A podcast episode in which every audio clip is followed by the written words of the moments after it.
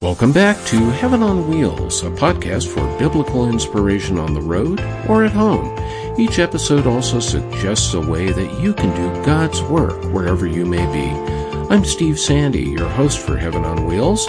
Be sure to subscribe to and rate our podcast and visit the website at heavenonwheels.org for past episodes, links to charities, and information about our mission.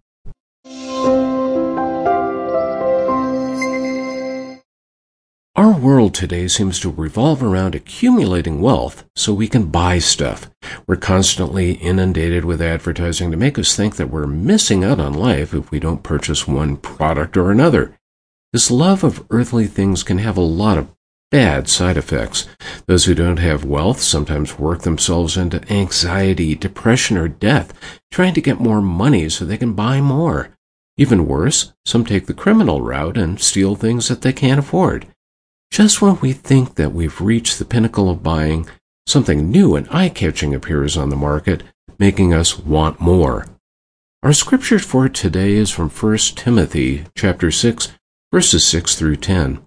This is one of Paul's letters of instruction to Timothy in which he offered advice that is still relevant 2,000 years later.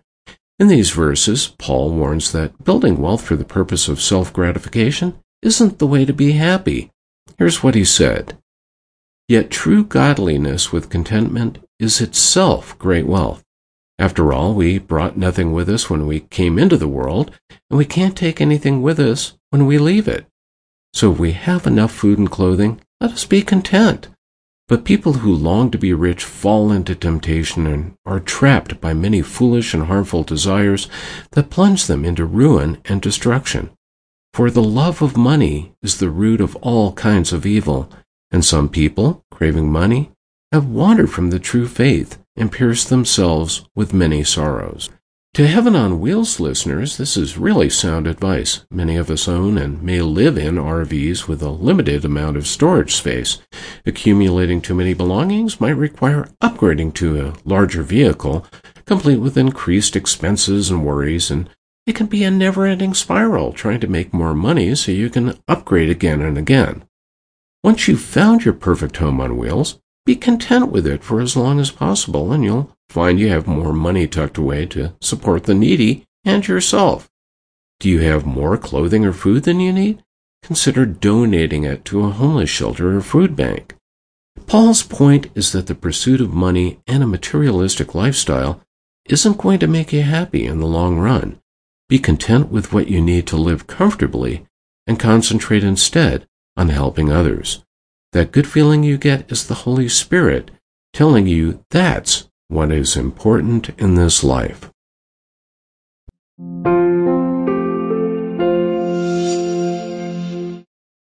This episode, I'm not going to point out a specific charity for you to help out. Instead, why not give a little of yourself and save lives? I'm talking about donating blood. Now, I've been doing this for years, and it doesn't take much time, and it doesn't hurt. If you're a reasonably healthy person of any age, donating blood helps hospital patients in your community and elsewhere in the country. In fact, I usually get a text message in the weeks after I've donated telling me that my blood was used to help someone in need. Each day in the U.S., patients need 29,000 units of red blood cells, 5,000 units of platelets, and 6,500 units of plasma. This constant need can only be met through continuing donations from people like you and me. One nationwide uh, network of blood donation centers that you might want to look into is run by Vitalant at vitalant.org. That's V I T A L A N T.org. You can also do a simple internet search for Where Can I Donate Blood to find other donation centers.